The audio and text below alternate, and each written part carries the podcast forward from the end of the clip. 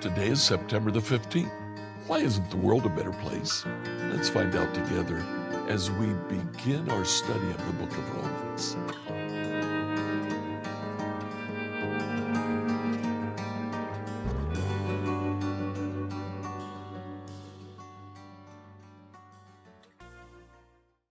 During these next two weeks, we're going to begin the first of the Pauline letters, the book of Romans. It's the longest book and uh, it's his most theological. Today, I'd like you to read through chapters 1 through 4. In the book of Romans, after an introduction in which Paul talks about his love for the Roman church, and yet he says, I've never been able to be there. I want to go. I, I plan to visit you. And then, starting in verse 16, he lays out his um, uh, uh, theology, what he believes about the gospel. I'm not ashamed of this good news about Christ. It's the power of God at work, saving everyone who believes, the Jew first and also the Gentile. This good news tells us how God makes us right in his sight. This accomplished from start to finish by faith. As the scriptures say, it's through faith that a righteous person has life. Paul's thesis is essentially that the gospel is God's power um, through which God reveals his righteousness or his justice.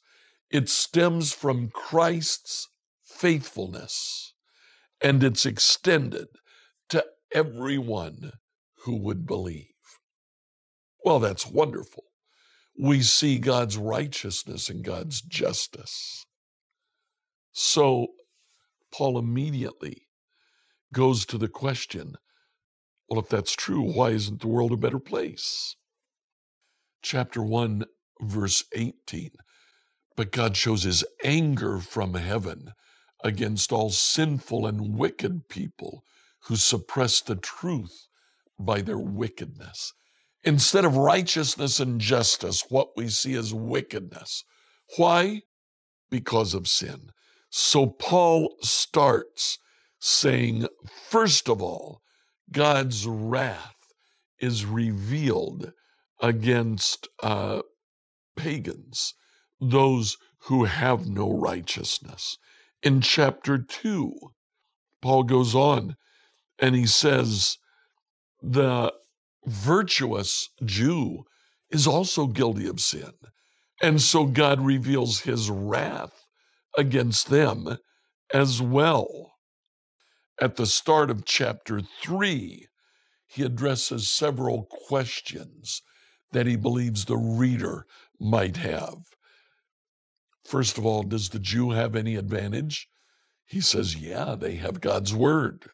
Secondly, so does the unbelief of some Jews nullify the faith of other Jews? And Paul says, no. Uh, Jews are saved individually, not as a nation. Three, does our, uh, if, if our injustice shows God's justice, does that make God unjust? Paul says, Oh, heavens, no. God is just. We are unjust. And then, fourthly, should we continue to do evil so that God can uh, show us his mercy? God can show us his goodness? And Paul says, No, of course not. Evil and good are two different things. He picks up his thesis again uh, in verse uh, 21. He, he explains from 9 to 20 that everyone has sinned. Jew, Gentile, it doesn't matter. Everyone has sinned. So in 321, he picks up his thesis again. God has shown us a way to be made right with him without keeping the requirements of the law. he specifies now that the law is no longer the means whereby we are uh, judged to be righteous. In chapter 4, well, in, in chapter 3, he says, We are declared just by the redemptive act of Jesus. In chapter 4, he gives a practical example that at least his Jewish readers will be able to identify with. Abraham was declared just before he was circumcised. Now, that could easily escape you. But in Genesis chapter uh, uh, 14, I believe, Abraham is declared to be just. But the circumcision of Abraham comes in chapter 17. So, Paul's argument is that Abraham is justified not by his circumcision, not by being a Jew, but by his faith. And today, anyone who has faith can be a child of Abraham and experience God's righteousness. We started this devotional with the question why isn't the world a better place? If God has given us salvation, why isn't it a better place?